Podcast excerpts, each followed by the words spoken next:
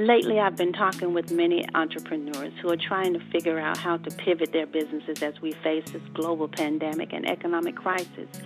Many are starting to panic, wondering if their business will ever survive this. But it will. And here's where I want to caution you.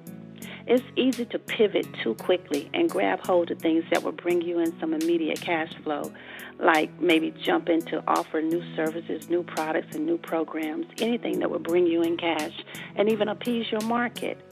Now, I recognize that we've got to make some money. I recognize that we've got to pay our bills.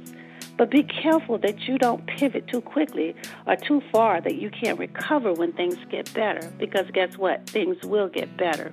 Doing things such as dropping your prices so low that when you return to your regular rates, people won't pay your higher rates.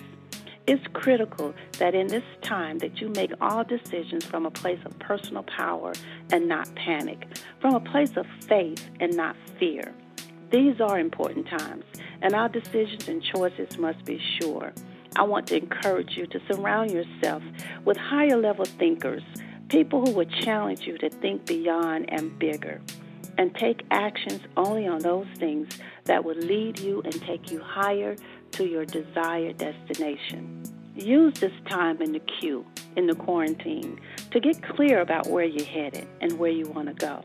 Because this time could actually be the turning the page to your best chapter ever.